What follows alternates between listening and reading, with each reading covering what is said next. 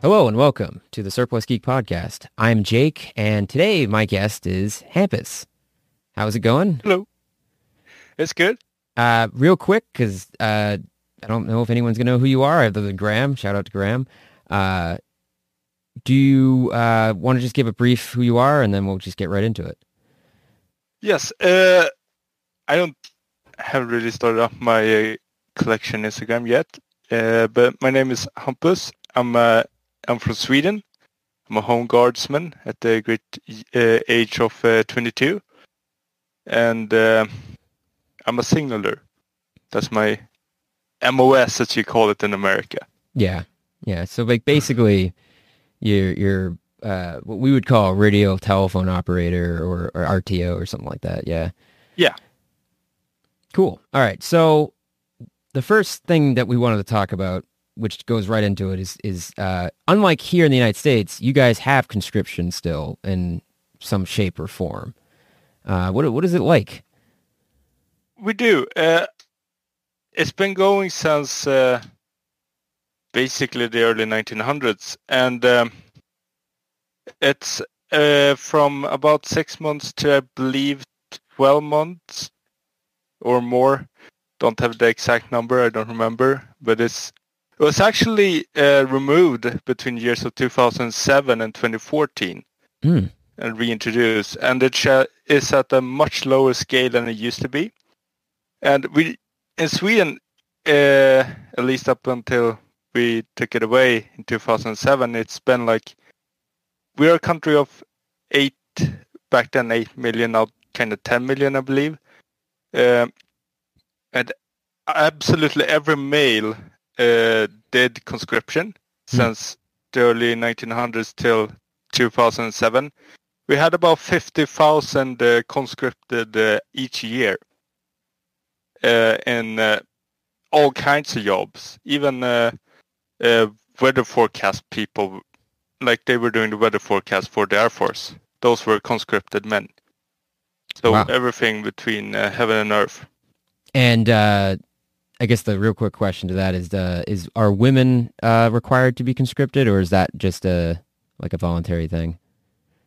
Uh, they are uh, actually uh, forced to uh, do the conscription, yes, nowadays. Oh, okay, that's pretty cool. Um, so I think yeah, yeah. no, you go, you go. I think it was introduced with the 2014 uh, reintroduction of the conscription that they also became compulsory. Uh, yeah, attendance to that. Oh, that's cool. All right, so a little bit of equality there. Nice. You Um, will go to jail for the duration of your conscription if you do not attend. At least it was so back in the day. So definitely do it. Um, I mean, we Yeah. we have uh, we have to still sign up for our draft selective service, and it does come with a fine. If you don't sign up for it, the fine just keeps going up the longer you wait. I'm not really sure how much it's uh, enforced, but like uh, when you're going to college here and you sign up to do when you do your SATs to go to college, it automatically signs you up for the selective service. So uh, it's not something you have to really worry about, but it's just something to keep in the back of your head. Um, that's pretty cool. So you uh, you did obviously conscript because you didn't want to do jail time. I did not actually get to oh no, that's right. Yeah, that's right. Yes, yes. Let's get into that. Sorry, I'm Yeah, that up. so the funny thing is nowadays uh, they don't conscript 50,000 people. Uh, it's more like uh, I think we're up to 9,000 now. Uh, for those that don't know, in Sweden we had this uh, closure of regiments and such and the lowering of the military budget, which is hopefully going up. We're opening new regiments again with old ones. So it it's we're on a low kind of but uh, in uh, I think it was with the 2014 they they kind of check do you have any medical things are you vegan that's actually a disqualifying fact really? uh, according to my sister who's a cook in the navy that's a disability wow. Okay. Sorry, vegans sorry vegan people Yeah. uh, army got no chill uh, yeah That- it's about that's, food uh, it's That's pretty interesting. I mean, I kind of understand it because you you're trying to make a. We, we have vegetarian meals in in the U.S. Military. We do too but, but vegan is vegan. uh yeah, vegan's a little bit more. Uh, there's more to it than that. So I can understand that. Uh, but it's kind of it's kind of interesting that it's a disqualifier. That like if you Yeah. are you a vegan? Yes. Oh well, you can't join. See you later. Um, But anyway, so it goes like this: when you're 18, uh, you get a letter in the mailbox which says, "Log into this site," and you can do. I believe I, uh, you had to do a questionnaire. I actually never got the login, so I never had to fill in a questionnaire. They probably already knew. I have ADHD and autism. I do take medication, and uh, that was a de- a blanket uh, denial for conscription uh, when I was uh, up for uh, the draft, I guess, uh, in uh, 2019. Uh, they then, about two years later, actually uh, went and said, "Well, we'll rethink this. We'll do like a case by case." Uh, and I got it in a. I actually saw and read up on this in a, a book I got with the Home Guard. I'll come to the Home Guard later. Uh, that oh, it's green light for autism, and uh, and I read it through. Actually, green light for ADHD, not autism.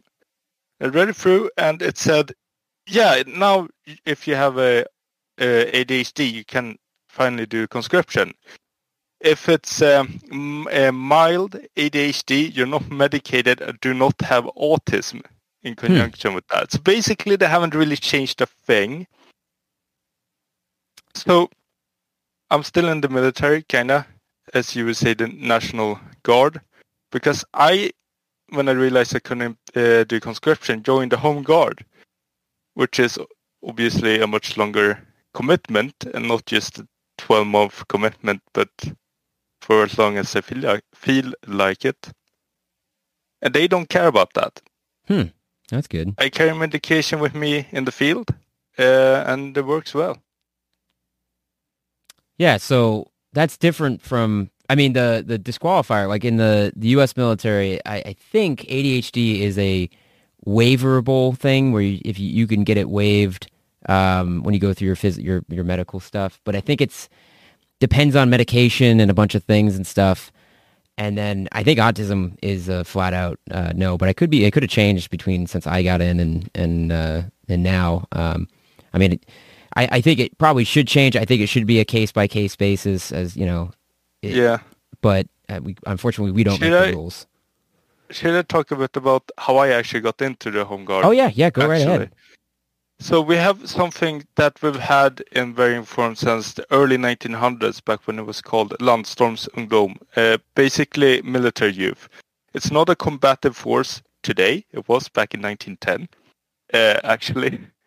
Uh, but uh, since the 80s, they're not allowed to do. Uh, looking at you, the uh, what is it, the Child Convention? Oh yeah. They're not child soldiers, not anymore. They do not uh, get rifles, but they, between the age of 15 to 18, or the year you turn 21, you are able to do basically do a bit of the military, but mostly uh, that entails patrolling and uh, observing Okay. uh, setting up tents, etc. Actually, quite fun. And I joined that when I was 15, and basically fell in love with the radio for some reason. It's a heavy piece of equipment, and as I usually say, my only rule when I had that was if I don't get to talk in it, I don't carry it. Uh, so I don't really know why I fell in love with that, but I've always had this. I, I like the radio, talking and the radio and such, and I, I started like looking what what kind of radio is this? How does it look? And realized that there's different variations, and after a year, I could differentiate them by just looking at the top cover and Mm, not the yeah. actual place where it says. Uh, and for those who's been in the military, well, actually, no, it's probably been discontinued in the hopefully 70s. Uh, the radio got introduced uh, with was the Vietnam Radio PRC 25. Oh yeah, yeah. Swedish Home Guard used up until 2019 Well, that's pretty cool. uh, before it got replaced by the 180, which is a Swedish design for once. But yeah, uh, then I uh, graduated uh, well, I call it gymnasium, but probably call it trade school as an electrician. I didn't nice. get to do conscription. It didn't find a job because of COVID, and uh, nobody wanna uh, uh, hire an apprentice. Apparently, very weird since they want electricians. Uh, so I uh, thought like I have time on my hands, so I'm gonna try and uh, join the home guard because I want to do something. I, I I missed the uniform. I was still in the home guard youth by this point because I left when I was uh, in 2021 when I was 20. Uh, actually took a year, I believe, before they responded to my application. But then I joined, and uh, as I haven't done conscription, I can't actually be a regular foot soldier, but I have to um, be a specialist. So I became a signaler specialist. Yeah, that's uh that's pretty Yeah. interesting. Uh, it's, it's funny that you said you couldn't get a job as an apprentice for electrician because I know here in the state, if you moved to the states and was you know you're a qualified electrician or wanted to get an apprentice to be an electrician, you get a job like almost immediately. Like trades over here are a hot Yeah. commodity. Um, so Yeah, you say- no problem. They say that we really need electricians, but I had a really hard time finding anybody that had the space. And obviously, it was Corona. Everything was a decline. Well, yeah, This was- yeah, 2019, 2020. Um, well, anyway, uh, no, I haven't done conscription, so if I'm gonna be in, uh, I thought it was gonna be a company signaler, but I still need some kind of com- uh, combat uh, knowledge, so to say, uh, training. So then we do something we call GUF, or uh, let's see, basic training uh, voluntarily which is a two-week uh, training where I learned to use an, a weapon, pitch a tent, uh, shoot accurately-ish. Uh, I think we had a four or five-day course in the AK-4. yep. Um, and then uh, what more did we do? Yeah, some uh, medical exercises, etc. So basically the conscription, but in two weeks. So you got like the tried to do- crash, the even had crash the course, basically. Yeah, Yeah. even had a gas chamber. Oh, nice. Yeah. Um, so I did that, and then I got. I actually went to a platoon instead of a company. So I'm actually at the lowest uh, signaling level because we don't have radios at group level. Uh, yeah. Um well, we do, but also no, not the big radio. Yeah. I mean, radio Uh, in the in the U.S. military, radio is one of the most important aspects. I mean, it's probably for you guys too, but it is considered Yeah. for us. It's considered uh the like the best weapon in the unit because you can call in support, you can call in what you need. Uh, that's that's just how we look at Yeah. and stuff. Yeah, I know, and now the home guard doesn't really get that much support anyway. I at least we don't really train in that. We don't have a attached. I think some battalions might have mortar sections, but we don't. My battalion, Yeah. uh, we barely have any boats, and we're kind of close to the coast. But yeah, so uh, uh, then I did that, and I actually had to do an introduction course uh, of 10 days where I had to do a uh, guard training, basically to uh, be a guard post. It was Okay. uh, battalion specific training, actually. 10 days, and uh, uh, a bad thing about the this whole system is that on paper a uh, dog handler is supposed to get a pistol. So they, I, my dog handler, in my platoon right now, she went. Uh, we did uh, the same basic training, and uh, in her basic training, I got the Shid AK4 because I'm a signaler. She got a pistol, but we knew that our battalion weren't issuing pistols to our dog handlers. Ah. So okay. when she went to the introduction uh, course, she was given an AK-4 and about half a day worth of practice with it, and then put at the uh, shooting range trying to make uh, uh, the like test. yeah, yeah. Basically, you have a target, and you're gonna have to make uh, let's see, it's nine. Uh, it's you have uh, twelve bullets in three magazines, and yours two magazines. Hmm. And uh, so six in each, and you're supposed to make nine hits. And there's points in different zones, and then you take those points, and the points should be more than the time it took for you to do this. And you like start standing, then you fall down to prone, three shots, up to kneeling, three shots, reload up to standing, three shots, and three if you want to uh, better shots if you miss somebody, something. Okay. Which I mean, we had like a few hours, say, as five, probably less. Uh, I already had my uh, done the basic training on the AK4, but she had basically five hours on it, and then went to the shooting range and straight to live ammo. Uh, and then a few shots later, she was doing the test. Ooh. I Yeah. heard they gotten better now, but yeah, Yeah. It's funny, that test actually sounds sort of similar to our alternate test for rifle range, um, where they put the target, I think it's 25 meters down, and you have a, you know, it's a paper target, it's got a lot of miniature targets on it, and then you have Yeah. to, you know, you hit a certain number and stuff, and they tally it up, and um, uh, we still, I think it's still 40 rounds. It might be less rounds. We do 40 rounds for our, our rifle range. Uh, you do 20 from the prone unsupported, no, yeah, unsupported, 10 supported prone, and then 10 from a crouching position. Um, so that's the that's kind of the difference there. Um, yeah.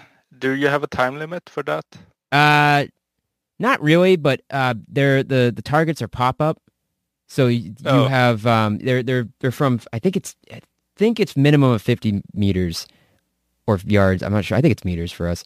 Um, from 50 meters all the way up to 300 meters. It might be less than 50. I can't remember. It might be 25 actually. But yeah, you have a target. You have uh, there there are two lanes of targets going down the range, and uh, they'll pop up at different intervals. There's only four 300 meter targets, so like.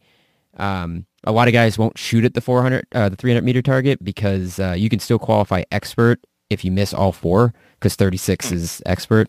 Uh, so that's like the trick behind. You have to hit everything else, but um, I always tried to go for the 300s because it was fun. Uh, but yeah, they're like standard like E type tar- targets or whatever. Um, they used to be Ivans. They called them Ivans. These like little plastic Russian soldier looking things and stuff. But uh, they were they- they're notorious for being riddled with holes and then not popping down you hit them, so like it wouldn't count. Oh, yeah. But the new new targets, if you hit the dirt sometimes in front of them, it will cause the target to go down. So, eh, you know, it's it's it is what Yeah. it is. And then, uh, yeah, so yeah, the alternative test was very similar. I don't remember, like I said, I can't remember if it was forty. Someone, hopefully, someone uh, listening or watching will be like, yeah, it's this because I I never had to do the alternative test, but I always went to the went to the full range. Um, so that's pretty Yeah. interesting that you guys that that kind of sucks for her that that she didn't get like a she kind of got a raw deal there, but I might just uh, quickly add on that. We have a full body target at 50 meters, and you have to uh, do the whole thing. And if you do all headshots, you have 45 seconds. okay, So, and not everybody does full headshots, so you usually have about 20 to 30 seconds to do all these six uh, or nine shots in all these three different positions with reloading. yeah, that can take some skill for sure. Yeah, I mean, but yeah, uh, and also she uh, another bad thing about the AK4. She actually knocked her one of her dog's teeth out with the AK when she was because she's holding the leash in one hand and probably radio in the other, and rifle swung around, hit, hit the, the, dog. dog. Yeah, that's Yeah. unfortunate. Yeah, Hopefully, uh, I mean, the dog's good now. yeah, because uh, for anyone that doesn't know, just just to throw it out there, the AK4 is is your guys' is variant of the G3, technically. Yeah. right? yeah. Just so you know, yeah, and it's a very front-heavy gun as well. yeah. Uh, and then because um, are you guys ever gonna? Is that something that uh, eventually they're gonna phase out the AK4? Because I know you know, especially with NATO. You guys just joined NATO, right? Technically. No, So, that's no? Finland. Oh, it's Finland. That's right. You guys are still. You guys were planning on it though, right? Isn't isn't Yeah, Sweden planning uh, on it, but Turkey's blocking it or something along those lines? I was gonna say a specific country, but yeah, Turkey. Turkey. it's fine. You can call it Turkey if Turkey's. I've, Yeah. I'm fine with calling it Turkey. Sorry, Turkey. Uh, but Yeah, no, Turkey said uh, political things with Turkey. I guess yeah, they don't want to let Turkey us things. join. Uh, but yeah, we're actually bought. We got a contract with a Finnish, I think, Sako, a rifle now. Oh, Looks like an AR. I'd say AR-15. that's pretty interesting. I didn't know. That's pretty cool. Same charging handle and. Uh,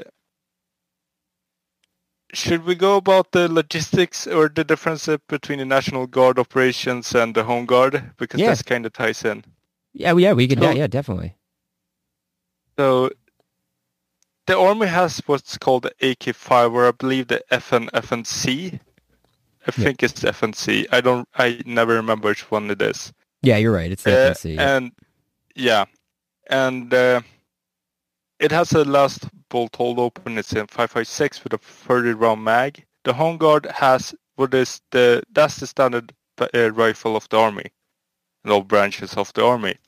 The Home Guard always get old stuff. We were using Mausers up until like 2007, uh, and uh, let's see. Uh, we have vehicles from the 70s. I'll go into detail about that, I guess, but uh, later.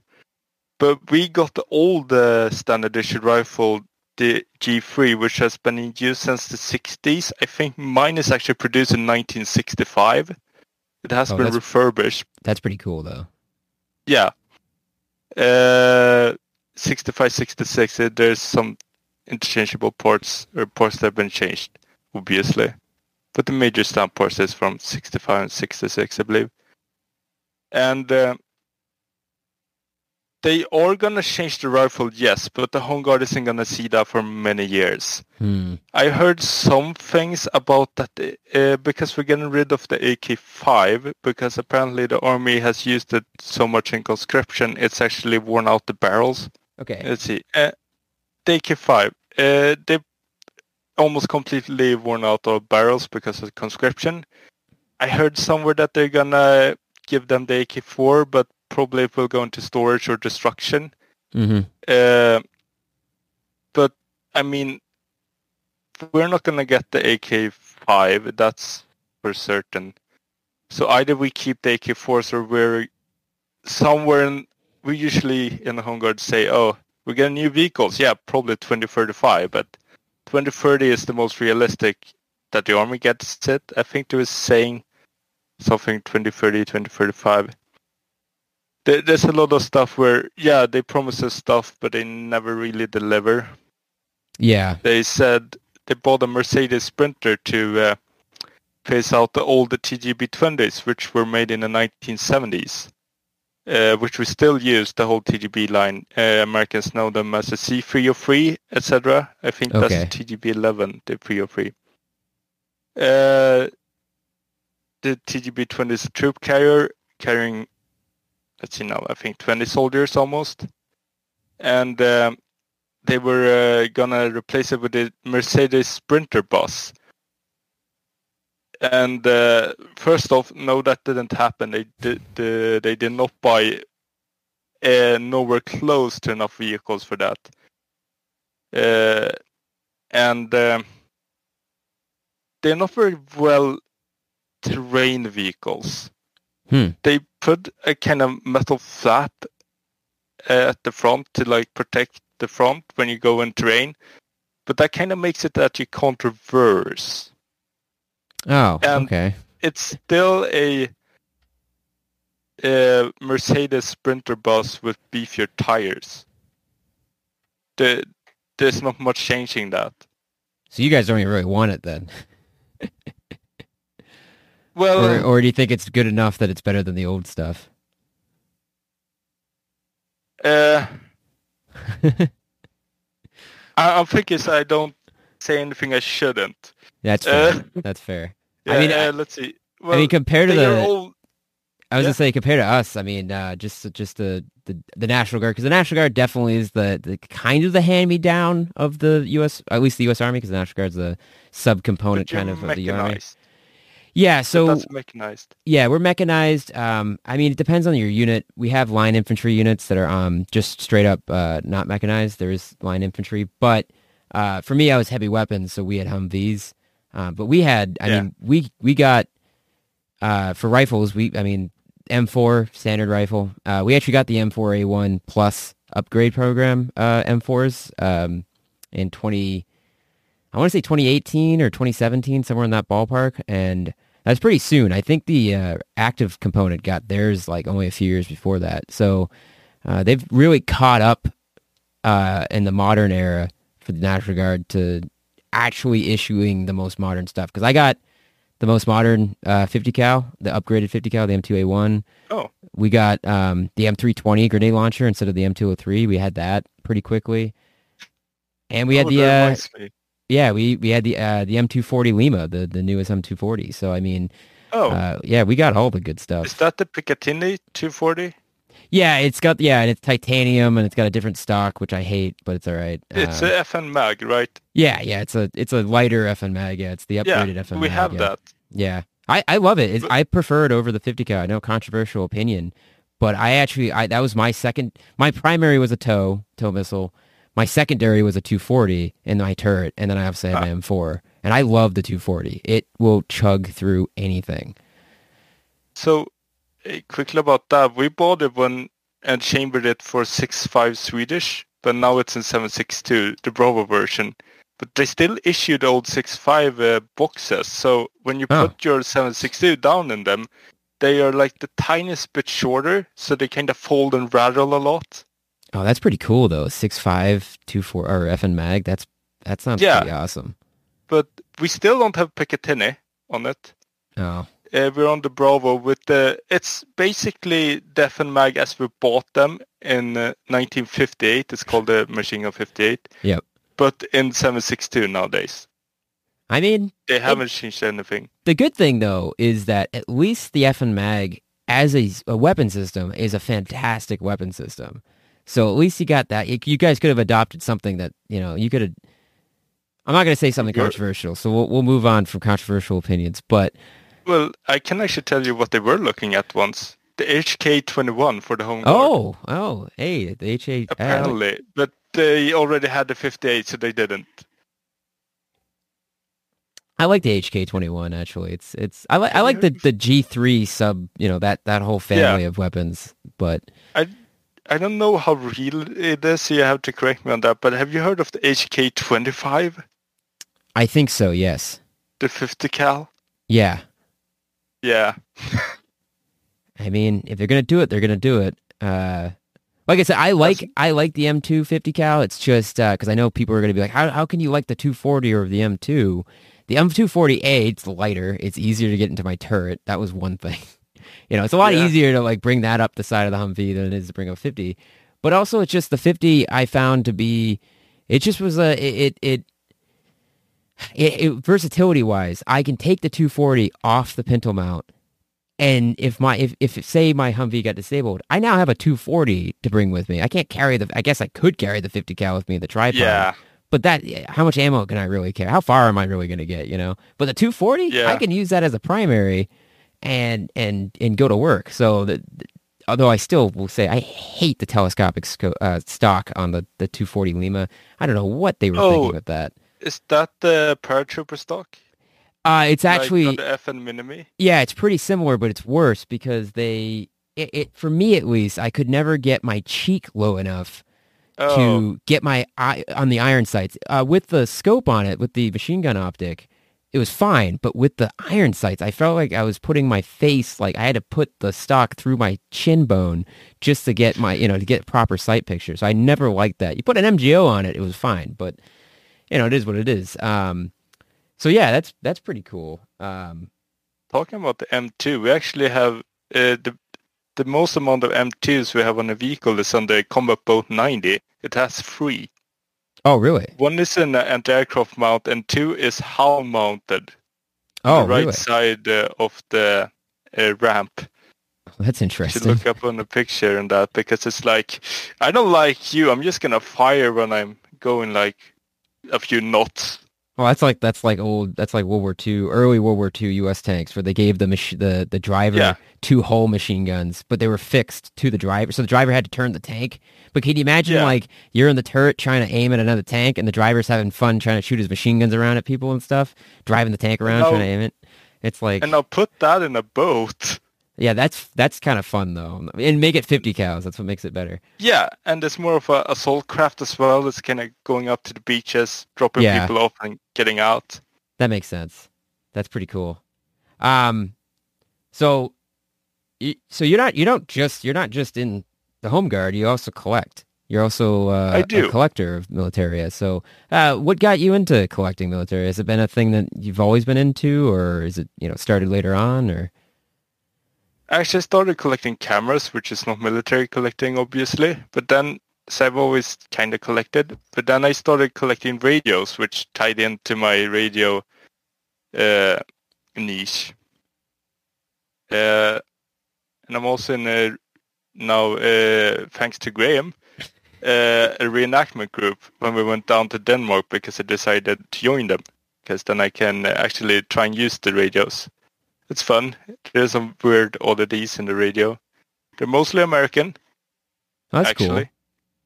Yeah, I that's radios is one of those things that I uh I I want to get into kind of because uh you know that that especially the Vietnam to like the 80s era like that's that's that time frame but um it's just too expensive here. You, you go on eBay to try to get a you know a PRC 25 or something of that nature. It's just too much money. Yeah, see that's nice. ERC-10, also Vietnam, I believe. Yep. Yep. In the Swedish configuration. Yeah, that's that's pretty awesome. I mean, like I said, it's on my list, works. but oh, really? Yeah. Do you guys need um? Can you guys just have the radio, or do you need like a, a license to have radios? Well, about that, uh, If you don't turn it on, it's not it's not- illegal. illegal to have it, but the frequencies it's on, it's illegal to, Oh, uh, okay, to yeah. on. And this is a 30 to 80 megahertz, and I believe the band that is forbidden is 30 to 88, uh, actually 87.9, uh, 9, let's see, 975, because it's, a, yeah, 88 hertz, megahertz, Okay, 30 that to makes 88 sense. megahertz. Yeah, I can understand that because uh, I'm trying to think of what our we we had um, uh, what did we have for radios when I was in? I'm trying to think of what we used. We did we we had we had the Harris radios. If you were deployed, you got the Harris radios. I forget the designation for them, uh, but they were you could encrypt them and stuff. But the radios that we Oh. used were unencryptable, so we just uh, we used those. Yeah. I just we just got in the home guard the encryptable radios, uh, but uh, yeah, as I mentioned before, oh, the Harris radio that kind of looks like a walkie-talkie. Yeah, it's much more uh, compact, more convenient. We had guys. Uh, we had one guy that was. Uh, he wasn't exactly a radio telephone operator, but he became our our radio uh, our radio guy. He went to like a, a course on it and got trained up. So he was always the guy that was running around making sure that when we were setting our radios up, we weren't messing it up. Because I Yeah, I must have forgotten how to set our radios up so many times. It's not even funny. I, w- by the time I got to the next drill, because you know we drill once a month here, uh, I would Oh. forget how to do it. so, oh yeah. Wait, speaking of which, how how often do you guys do your do your commitment? I didn't even think about that Oh. earlier. my contract days is eight days a year. Eight days a year. That's when I need to show up, and those are planned exercises of four days each, or sometimes we just do the whole eight. But we do have weekend exercises where we just go out uh, for the weekend and do some training, Wow. but that's voluntarily. In depending on battalion, they might enforce the voluntary as well. Yeah, we do. Uh, for anyone listening in the United States, even that wants to join the National Guard, it's it's one weekend a month, but that one weekend can be, you know, sometimes Monday's a weekend, sometimes Friday's also part of the weekend, sometimes Thursday's part of the weekend. Uh, it could be anywhere from two days to four or five days. I think it's uh, it's like 30 something days a year that you drill. And then we have our two weeks in the summer, which two weeks, sometimes two weeks isn't two weeks. Sometimes it feels like they, uh, they extend it. I've done a three week, um, uh, three week annual training once. Uh, so they could be a month. I don't know if they can go past a month, but they vary in time. So yeah, we do, we do one week in a month minimum every month, uh, and then two weeks in the summer. Usually it's in the summer. Um, so it's a little bit more time, uh, and it's definitely all Yeah. mandatory. that is part of your commitment when you sign up. Um, but it's not too bad. I, I, one week a month wasn't that bad. A lot of guys do the weekend exercises as well. Yeah, yeah. I mean, in my battalion it's good. It's good for company. staying, you know, fresh on the stuff. Because like the one issue that, like I said, we ran into, and this is not just me running into this, was a lot of us would forget. I mean, when you get off, we would drill for a weekend. You'd get off drill. You'd go home.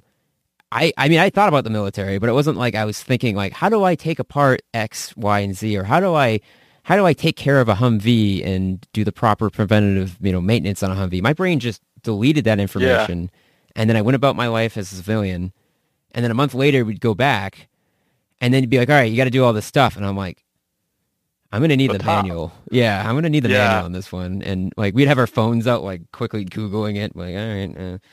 Yeah. But you know, it's just like some guys. Some guys can remember. I could the TOW, TOW I had down. I could I could do that in my sleep. The TOW I I was proficient in the TOW. I I did not need any.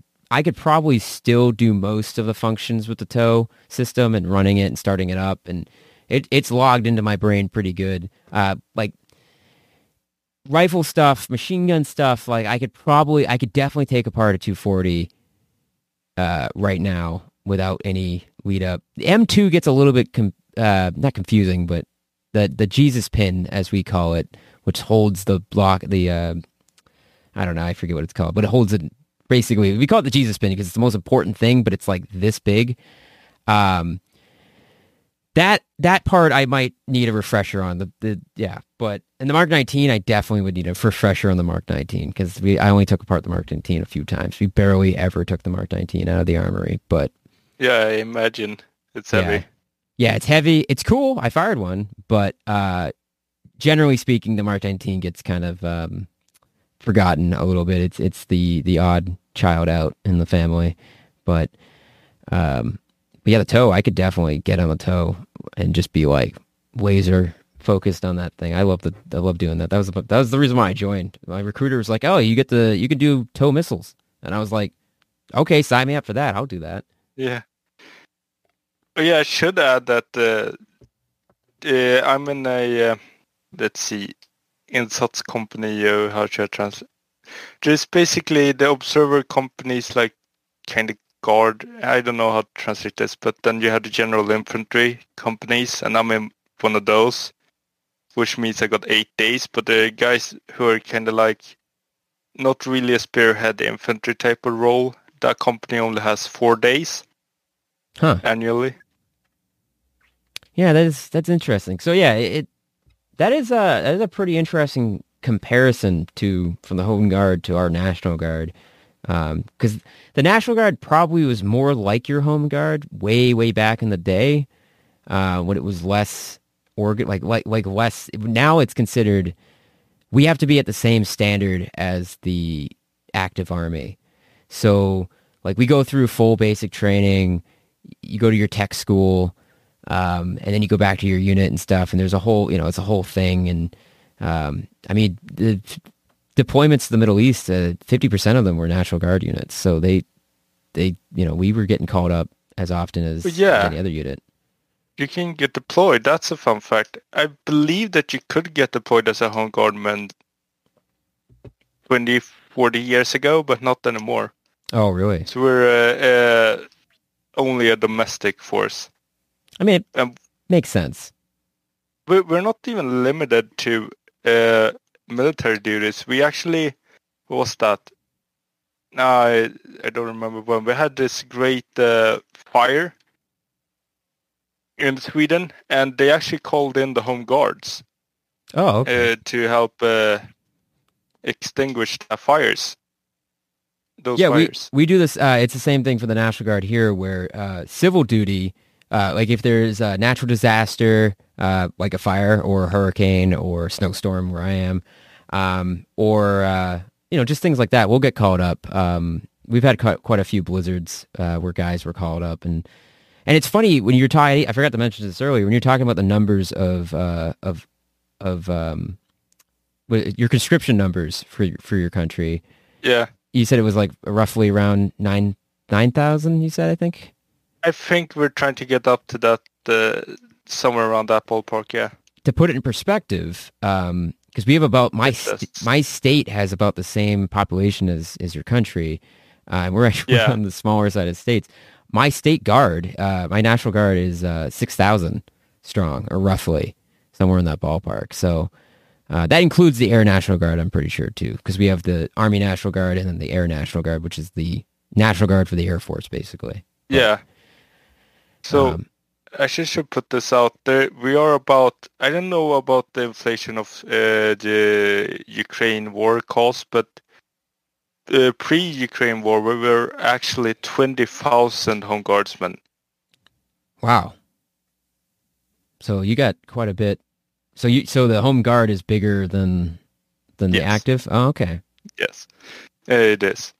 Yeah, I mean it's kind of close uh, for us. I think the National Guard is about equal with the active army, or maybe a little bit less. I can't remember. The, I think it's a little bit less, but there's quite a there's a lot of National Guardsmen. National Guard makes up quite a bit of the um, of the U.S. Army.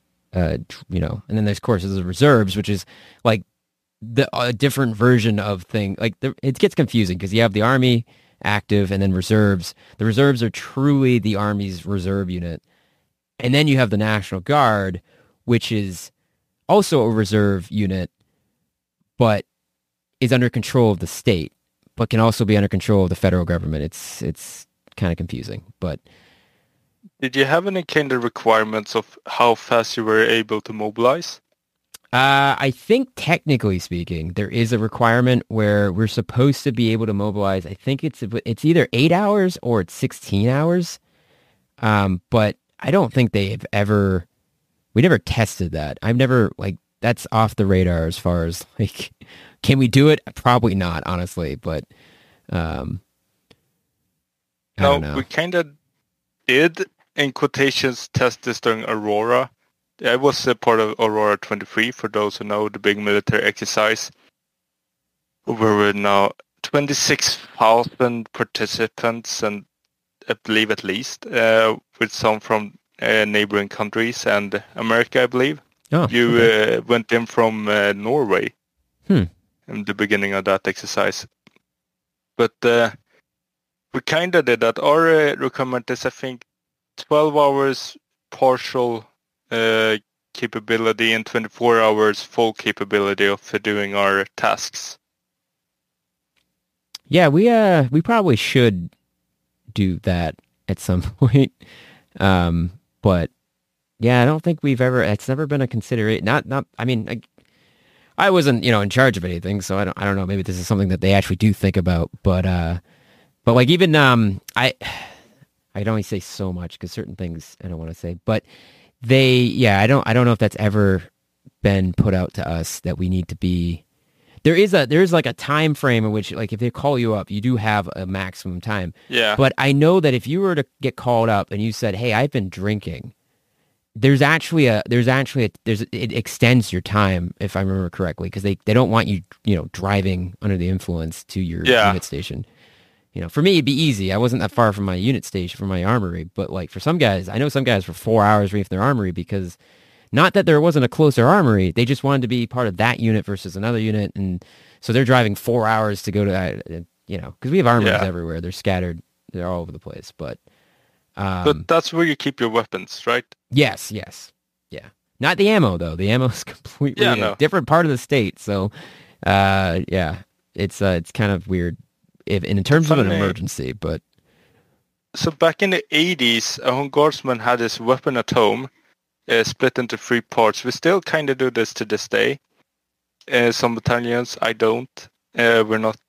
We don't do that here, which I think is dumb. But anyway, that's a different thing. Uh, Fair enough. So every home guardsman had his rifle at home. And back in the 80s, you also got issued some ammunition. Well, you're So ready. you ha- yeah, so you actually had ammunition and your weapon, and obviously we have all our gear at home, Yeah. uh, like our, at least now, somewhat uh, competent flak vests. Yeah, we we uh technically speaking could take our gear home. Uh I for the longest time I had my gear at home because I like to keep it maintained and clean and I like to fill my ruck at home and do it like right. Uh but at one point because I happen to be and I don't want to get poli- pol- political, but it just happens to be the reality. The magazines that we were issued were illegal in my state.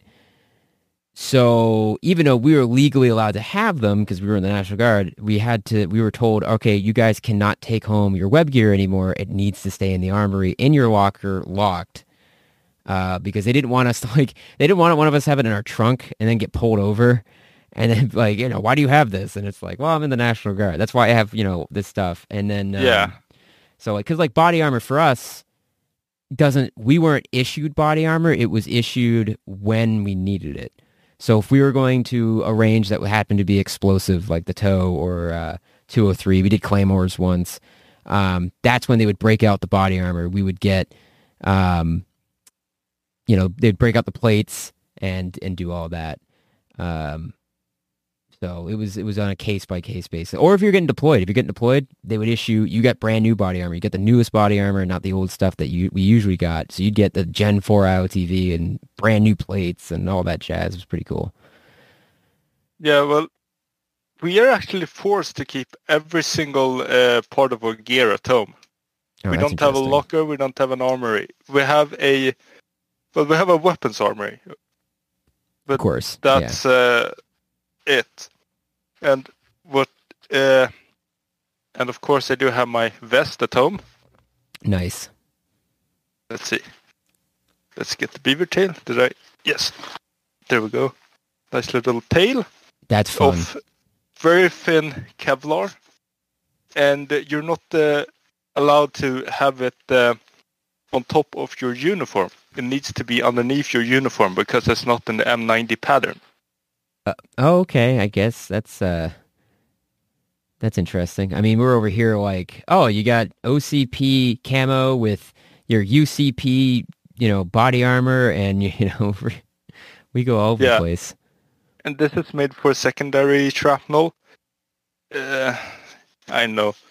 Uh, but uh, also, I used this last exercise, which is the only time I've actually used it. Uh, I, it's still summer uh, when we're recording this, and it was summer when I did that exercise. It was hot, and this didn't make it better because this traps literally every particle of air Oh, I bet. in inside the jacket, and because it's underneath your uniform and your combat gear, there's no plates in this, by the way. You cannot carry plates. It's not supposed to. Yeah. Uh, it's a shrapnel vest. Uh, it's an oven. I lost. Uh, I didn't have like any water supplements. I didn't have any supplements in the water I drank. I drank at least three, four liters that day. I think this was uh, five hours or something. I don't know. I I should have drunk enough water. It was just I didn't have like the extra supplements, so I actually got dehydrated somewhat. Oh, okay. Yeah, I can see that happening. yeah. Uh, so it's it's very very hot when you wear this, especially in the summer.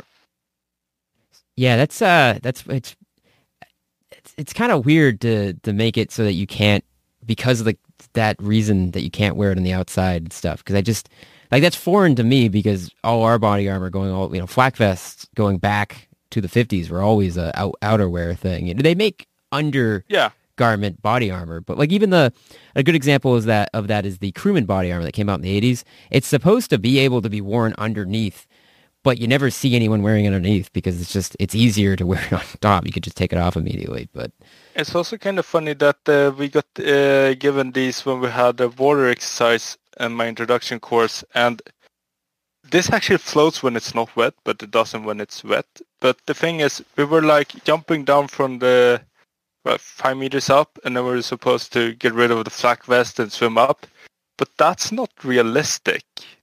You can't get off this flak vest because it's underneath your gear and your uh, coat. Yeah, that's uh, oh, oh, that's So- weird.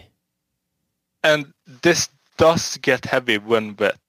But I when it's not, it floats. I was one of the first guys who jumped in before we like actually made it heavy. And I actually floated upwards. Oh, well, that's good at least. I, I, mean, I was supposed to like reach the bottom, but I got like halfway when I felt I was going up again. So I got rid of it. that's uh, that's a weird uh, that's a weird requirement to have you. That's that's that feels like it wasn't really fully thought through with Well, you know. I should put this into context. Uh, they had just replaced an old. Uh, uh, I don't know what it was supposed to be, but it was. I think this exercise is just to show that when you sink down, get rid of stuff to go up. Yeah, And they had this black like box and gear to that was heavier.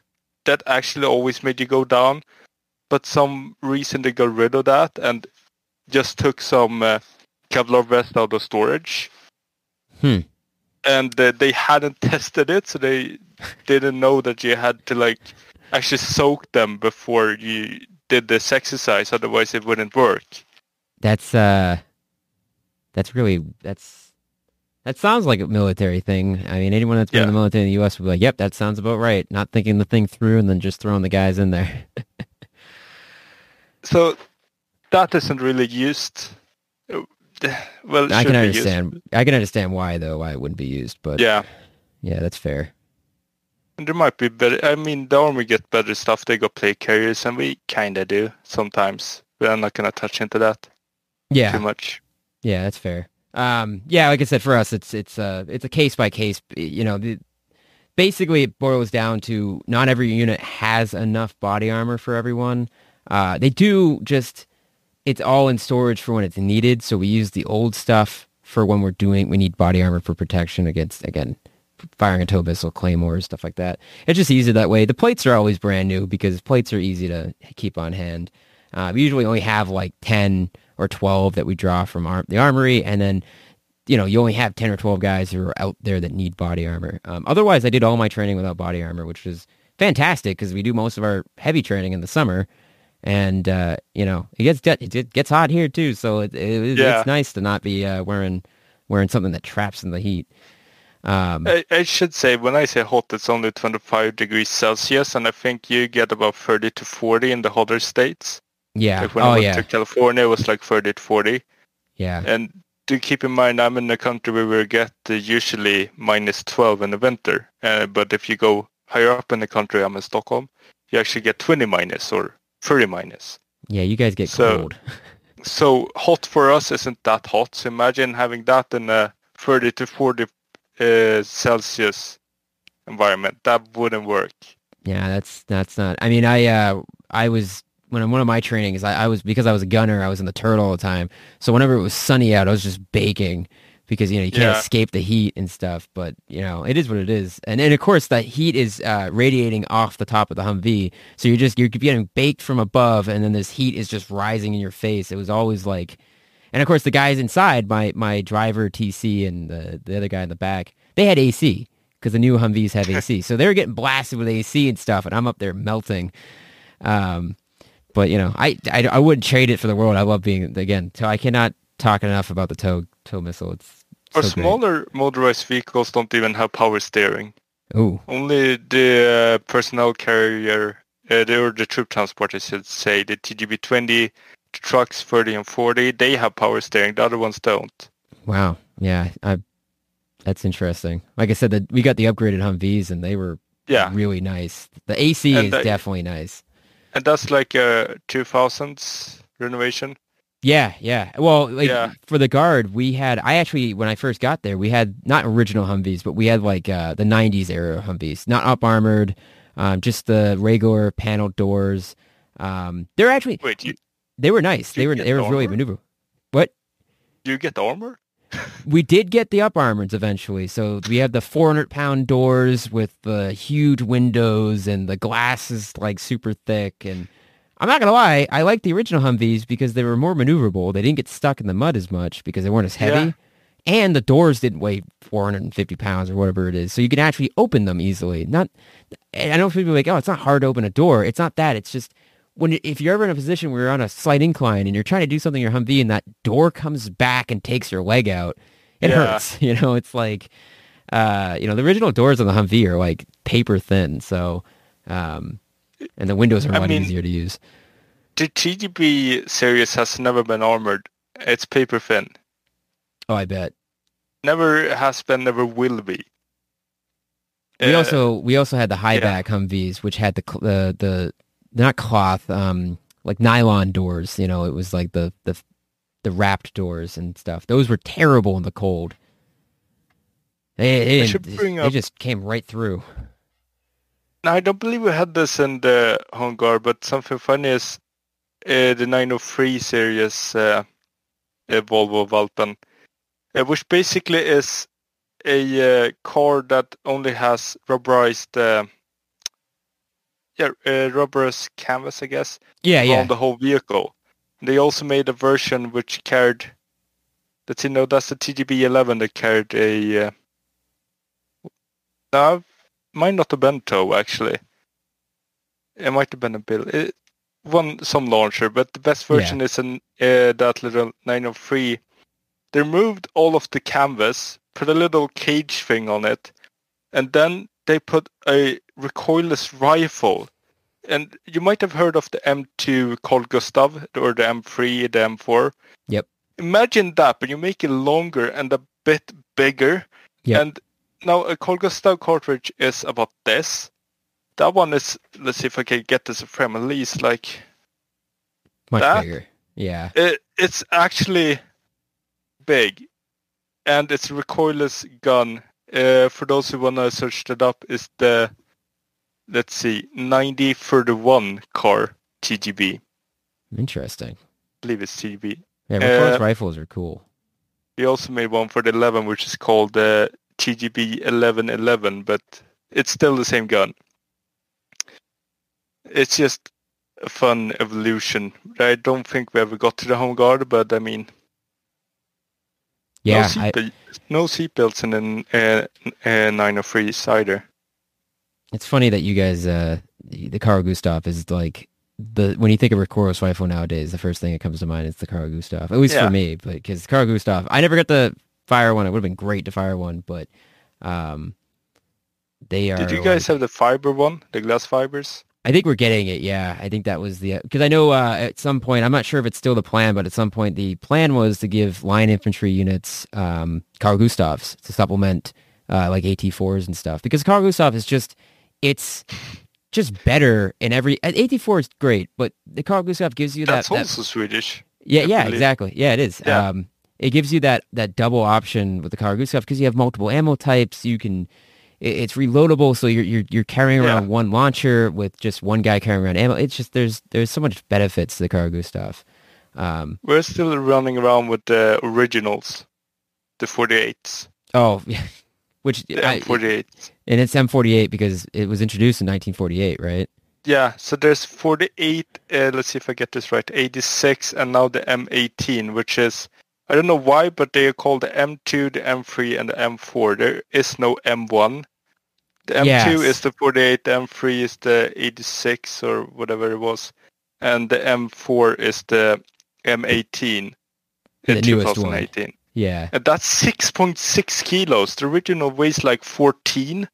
yeah, that's insane. I mean, that's that's the the Carl Gustav is is is going to be one of those weapon systems that I think is going to be like a 50 cal, where it's going to stay in service even if it's been modified heavily. Yeah. It's going to stay in service for so long because it's just so capable. I mean, we don't even we they sometimes use a uh, like a civilian term sniper rifle sight, like an actual scope, but usually it's irons Yeah, our M48s.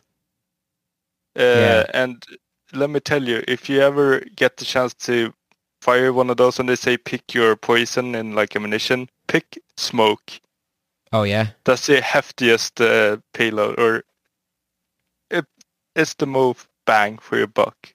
okay. I'll have to keep that in mind. I mean, I don't think I ever get an opportunity to, but you never Yeah, no. know. I am living in the states. You never know when something might pop up. Someone's like, "I got a Carl Gustav. Come find me." Okay. Destructive device. Yeah. no. I'm coming. I'm running. So, with that being said, about awesome recoilless rifles and missile launchers and stuff like that, uh, we're going to wrap this up because it's now been about an hour. I will say though, I think we'll probably bring you back on in the in the future, maybe season four next year, because I like to kind of like space it out a little bit. Yeah. But because I definitely think we could talk for another forever. Um, yeah, yeah, yeah. So thanks for coming on, man. This has been great, dude. No problem. I mean, I'm I happy think to come back.